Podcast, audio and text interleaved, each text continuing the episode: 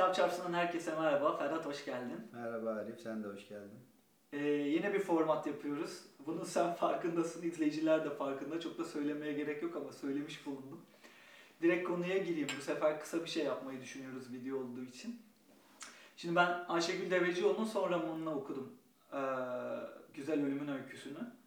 Herkese tavsiye ettiğim güzel bir roman.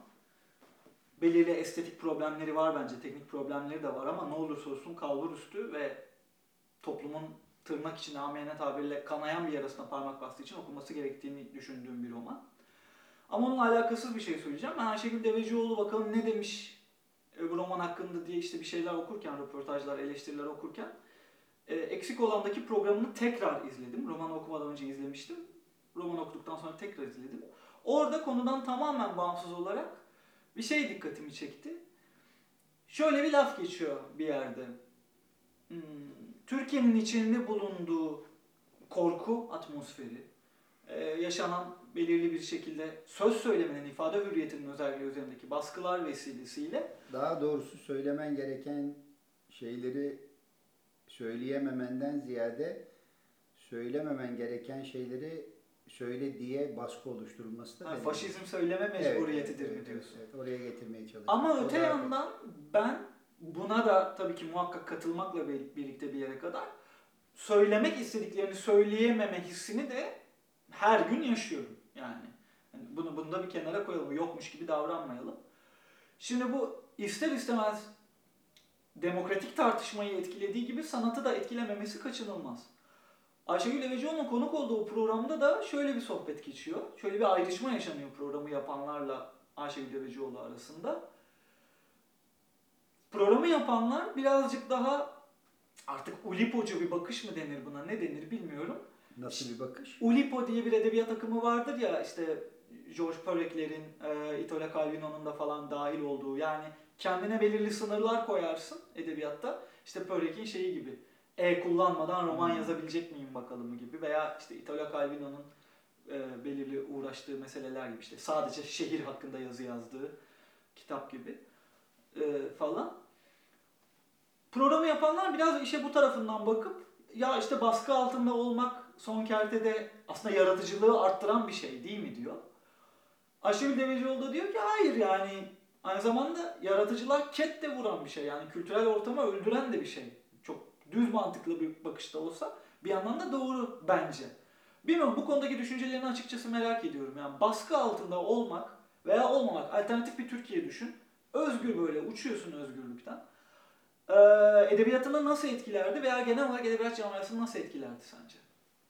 Ee, ya tabii ilk aklıma gelen ya bu tür meselelerin, problemlerin ıraksayan problemler olması. Yani çözümü yok. Bir ideal pozisyona yaklaşırsın ama tam idealin ne olduğu, doğrunun ne olduğunu bilemezsin. Hani kişiden kişiye göre de değişir. Ne bileyim e, çok hızlı giden bir bisikleti bu işten anlayan 5-10 tane mühendis tasarlayabilir değil mi? Hı hı. Daha hafif malzeme kullanır. Bir takım teknik problemleri çözerek maksimumuzda giden bisiklet yapılır. Ama baskı altında insan dehası, zekası gelişir mi sorusunun cevabı böyle kolay cevaplanabilecek bir soru değil. Hı hı. Bazı insanlar için baskı yaratıcılığı kamçılayacağı gibi bazı insanları da öldürebilir. Ben sanki baskının yaratıcılığı daha çok öldüreceği savını eee, destekleyenler tarafında duruyorum. Özgür Ya- ortam bir miktar daha yaratıcılığı şey yapar. Yaratıcılığı arttırır diyenler genel olarak şey argümanını öne sürerler. Tabii bir takım biyolojik eee, ne diyelim ona hayatta kalma içgüdüsünün tırmanışa geçtiği bir baskıdan söz ediyorsak elbette yaratıcılığı artıracaktır. Yani o baskı senin hayatta kalıp kalmamanla ilgili bir sorun yaratıyorsa yaratıcılığın muhakkak artar. Ama genel Hayati çözümlerle tabii daha yani hayatta kalma güdüsü çok baskın olduğu için oradan yaratıcı çözümler bulursun muhakkak. Ama daha çok özgür ortamın edebiyatta daha yaratıcılığını yaratıcılığı destekleyen destekler diyen tarafta olduğumu söyleyebilirim. Bunu belki şeyle beraber okumak lazım. Bu soruya ek olarak şunu eklersem cevabın nasıl değişir bir de buna bakalım istersen. Bunun kişisel hayattaki yansıması olarak da şöyle bir argüman vardır. Bazılarının savunduğu tabii ki genel geçer bir kural değil. Sanat mutluluktan doğmaz. Sanat muhakkak mutsuzluktan, belirli bir dertten de- denir ya derdi olan yazar. Ama mutlu bir yazar için mutluluğu miydi o, o kelime? Saadet ızdırap çekenlerin tekelindedir diye. bilmiyorum. Güzel laf. O, cafcaflı. Şimdi o ikisini birlikte oku. Yani mutsuzluğun insanı yazmaya kamçılaması falan gibi bir şeyden söz edildiği gibi aynı zamanda. Buna çok katılmıyorum. Mutsuzluk mesela bende gerçekten yazma azmini öldüren bir şey mesela. E, tabii. Öte yandan mefhumu muhalifinden bakarsan yani mutluluk peki ne yapar tarafından bakarsan benim galiba yazmaya niyetim yok çünkü o da öldürür demeye getireceğim. E lafı. fazla mutluluk da bir tür haşlama ete çevirir seni yani. Posaya çevirebilir. Yani işte o derdi olan yazar olmaktan seni uzaklaştırır. Ne yazacaksın? Yani şey Evet. yazar, ucuz komedi mi yazacaksın, sitcom mu yazacaksın? Yani refahtan ölüyorken ne yazacaksın? Ben gerçekten bu yüzden mesela şey falan çok övülüyor ya. Hiç de okumadım ha. Sadece kuzeyli olduğu için ön yargılıyım. Adına sokunmuyor. Knausgaard diye bir adam var. Kavgam falan diye. Abi diyorum niye okuyayım ya? Yani sen kuzeyden yazıyorsun. Yani kebap bir hayat yaşıyorsun. Ya bu konuda benim şöyle bir düşüncem var. Yani bu, bunlar bilmiyorum yani belki 60'larda 70'lerde mm, çok tartışılıp üzerine neredeyse her şeyin söylendiği konular olabilir. Bence yaratıcılığın günümüzdeki ortaya çıkmasının sebebi ekip, kültürel ortam. Yani baskıcı olup olmasından ziyade, bireylerin mutlu olup olmasından ziyade o e, kültürel dokunun buna izin verip vermemesiyle alakalı. Yani şunu biliyoruz. Son dönemde yapılan bir takım e, biyolojide ve fizikte yapılan deneyler, buluşlar şunu gösterdi. Yeterli miktarda komplekslik seviyesi içeren sistemler zeka üretir. Hı hı. Yani e, bir network var. İnsanın beyniyle nöron ağını düşün. Buradaki yapı kompleks hale geldikçe, Hı. yani kaotik bir kritik noktayı geçtikçe zeka üretmeye başlıyor. Hı. Dolayısıyla bunu sosyolojiye uyarlayacak olursak bir insanın üretken olabilmesinin ilk şartı bence hemen yanı başındaki kişinin kalitesini yükseltmesiyle ilgili bir şey. Çünkü sen bir sistem oluşturmadıkça ve o sistemin elemanlarını birbirine kompleks bir takım akslarla birbirine bağlamadıkça zeka üretemezsin. Yani bireysel bir şey değil yaratıcılık. Hele günümüzde hiç değil bence. Dolayısıyla bir, kültürel bir network'ün olması gerekiyor. İki, bu kültürel network'ün de bir karmaşıklık düzeyine erişmiş olması gerekiyor. Oradan bence zeka türüyor, yaratıcılık türüyor. Bu kültürel network derken sanatçının içinde bulunduğu o ekosistemden bahsediyoruz Aynen öyle. değil mi? Aynen öyle. Yani bu sadece insanla ilgili değil. Yani yaprak da bu şekilde zeka üretiyor. Hı hı. Taş da bu şekilde zeka üretiyor. Yani bildiğimiz Bu- bütün fiziksel sistemler belirli bir karmaşıklık seviyesine ulaştıktan sonra zeka üretmeye başlıyor. Bu şeydir işte Aristo mantığında şöyle bir ifade vardır. Bütün parçaların toplamından daha fazlasıdır. Bravo, bravo. diye. Yani istisnalar olabilir. Yani tamam rakımı 3000 metre bir köyden Mehmet Terzi gibi bir tane adam çıkar. Herifin ciğer kapasitesi yüksektir, koşar falan.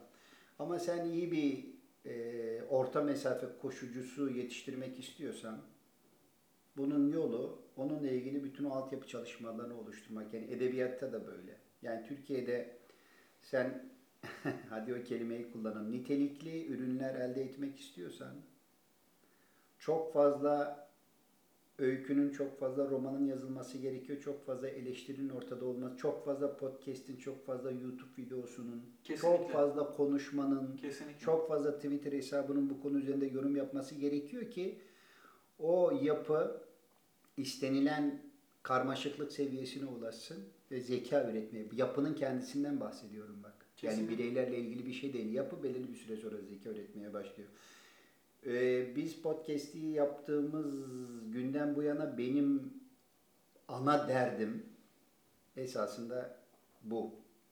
Yani öyle dolayısıyla mesela Türkiye'de eee distopik ürünler çok yok. Hı hı. Neden? Çünkü kültürel atmosfer ona izin vermiyor.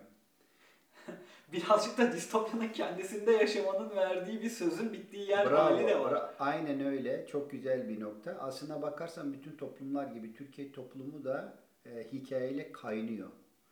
Mesele o hikayeleri birbirine bağlayacak, ondan ortaya çıkması için uygun bir yapı oluşturmak. Hı hı. Yani bu daha evvel de konuştuk. Yani yaratıcı yazarlık atölyelerinden tut, edebiyat fakültelerinden tut, okullardan şuradan bundan veyahut da resmi olmayan alanlardaki insanların katılımından tut. O doğru yapıyı oluşturabilirsen, birbirine bağlayabilirsen, bir bütünlük oluşturabilirsen o zaman şahane eserler çıkar. Yoksa birisinin mutsuzluğuyla veyahut da birisinin baskı altında olmasıyla bireysel bir şey çıkar. Bilemem. Belki de çıkmaz senin dediğin gibi. Sendeki tesiri başkadır. Bendeki tesiri başkadır. Ama mesele yaratıcı bir eserin ortaya çıkmasının koşulu sadece edebiyatta değil. Yani o sistemin, network'ün oluşturulabilmesi. Bunu galiba hani baskının yaratıcılığını arttırmasını savunanlar, arttırdığını savunanların argümanlarından bir tanesi de şey olsa gerek diye düşünüyorum. Yani A kelimesini kullanmak yasak. Söz gelimi Türkiye'de malum şahsa malum kelimeleri kullanmak yasak. Hepimizin bildiği gibi. İşte bu E seni farklı yönde Ha, bu seni takım- yeni metaforlar bulmaya, işte dil imkanları diyoruz ya, hani herkes için söylenen şu dilin imkanları gerçekten de dilin imkanlarına mecbur kaldığın ve işte o malum şahsın adını vermeden malum şahsı kastetmenin vesaire yollarını bulduğun bir kanal açıyor. Bu anlamda yaratıcılığı arttırdığı söyleniyor herhalde. İşte bunun en şey örneği de İran'dır mesela. İran sineması neden yükseliyor? Yani insanların çok tartıştığı meselelerden bir tanesi bu. Tam yükseliyor mu bilmiyorum yani. Yani İran sineması bir dönem çok izlediğim bir e, sinemaydı ama hani böyle e, olağanüstü akan böyle dev güçlü bir dalga falan var mı İran'da bilmiyorum. Yani 80 milyonluk bir nüfustan bahsediyoruz abi. Şimdi Türkiye ile kıyasla mesela. İran'dan devam edelim. Bak ben İran'a gittim. Yani Türkiye'nin iki katı yüz ölçümüne sahip 1,5 milyon kilometre kare. Aşağı yukarı nüfusları aynı 80 milyon civarında. Olağanüstü bir kültür. Temas ettiği bütün kültürleri dönüştürebiliyor. Böyle bir gücü var. Hani edebiyat alanında e, çıkarttıkları şahsiyetleri de biliyor dedik şiirde. Ayrıca iyi Fars dili yani o lirik tonlamasıyla buna destek sağlayan bir zemin de oluşturuyor.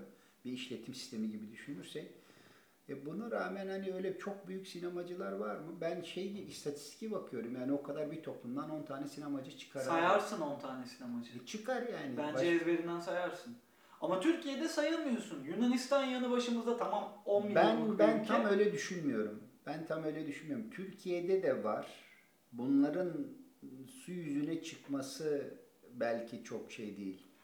Bir ihtimal dahilinde değil ama Şimdi Türkiye hocam gibi bak. bir toplumda da nihayet başarılmış birçok şey var. Var var. ama tırnak içinde söylüyorum dünya çapında yönetmen diye Nuri Bilge Ceylan dışında ikinci bir isim Evet, söyleyemiyoruz. evet doğru mu? tamam haklısın doğru söylüyorsun. Yani Doğru şimdi. İran'a bakıyorsun. Aşgar Ferhadi bir yer zaten artık İran sinemasından sayılmayacak derecede koptu gitti diyebiliriz. Evet. Son Ama şöyle bir şey. Şimdi İran tam da belki de nedeni bu yani İran'da e, olağanüstü yetenekli sinemacıların çıkmasının başka bir sürü parametreleri vardır. Onlar da inşaat sektöründe başarılı tipler çıkaramıyorlar diyelim. Anlatabiliyor muyum? Veyahut da işte milyonlarca alan sayarız. Şurada başarılı, burada başarısız değil. Yani Türkiye'nin de başarılı olduğu yer- bu toplumsal Ama yani Türkiye'de de inşaat sektörü mutsuzluktan doğuyor diyemeyiz yani. Diyemeyiz. Sanat Söyleme- söylemeye şey. çalıştığım şey şu. Bence İran sinemacılarının Türkiye'deki sinemacılara göre bir iki adım önde olmasının sebebi İran'daki bireysel çıkışlar değildir. Orada daha makul bir sinema kültürü, atmosferi vardır muhtemelen. Bilmiyorum o dinamik nasıl çalışıyor yani İran için. Burada da başka mesela Türkiye'de Hocam aslında ama çok ciddi de bir baskı mekanizması sinema üzerinde de var. Kimin filmiydi o? This is not a film diye bir filmi var. hangi İran yönetmeni adını hatırlayamıyorum. Şu an o yaşadığı işte yurt dışına çıkış yasağı alıyor, film çekmeme yasağı alıyor. Yani film çekme yasağı alıyor özür dilerim. Film çekme yasağı aldığı için adam This is not a film diye film çekmek zorunda kalıyor. Ama tamam şu mı? bak şu bak ben, ben biraz İran sinemasının overrated olduğunu düşünüyorum yani. Hani böyle sanki Muhakkak herkese göre olmadığı çi- kesin. çıkarttığı filmler tamam mı küçük hikayeler. Nihayet e, filmi izledikten sonra insan olmaya dair bir umut ortaya çıkıyor ya. Bundan başka bir şey ürettiler mi onu da bilmiyorum yani. yani anlatabiliyor muyum? Zaten bunu da üretecek 2-3 bin yıllık bir şiir geleneği var. Yani insanın bu hayatın faniliğine dair muazzam bir müktesebat üretmiş İran. O- Sermayeden yiyor mu diyorsun? Evet, evet. Onu söylemeye çalışıyorum. Yani İran sineması, şöyle söyleyeyim. Yalnız şu bana enteresan geliyor. Çok özür dilerim lafını unutma. Bak ama şu bile çok tuhaf bir gösterge değil mi? Yani Türkiye'deki özellikle Türklerin, Kürtlerin değil ama Türklerin ulusal gururu olan tırnak içinde Türklerin böyle bir kendini sürekli bir uluslararası alanda onaylanma ihtiyacı içinde de işte Eurovision'a da böyle bakar. Eee, milli takıma da böyle bakar falan. Avrupa Avrupa duy sesimizi falan. Bunu şeye bağlayacağım. Haluk Bilginer Emmy aldı falan. Aman Allah'ım. Haluk Bilginer özel tweet atıyor işte bu gururu ülkeme yaşa. Ulan Emmy aldın yani yani hayatın boyunca uluslararası yapımlarda sana bir 5 dakikalık roller verdiler falan. Biz bu adam en nihayetinde Emmy aldı diye gurur duyuyoruz. Yine de iyi bir oyuncu Ha, olduğunu koy- söylemek lazım. Öp başına koy. Tabii. Haluk Bilginer inanılmaz bir oyuncu. Ama şundan bahsediyorum. İran'a bakıyorsun. Gülşifte Farahani diye bir kızcağız. Kızcağız da demek istemiyorum yani. Çok büyük bir oyuncu.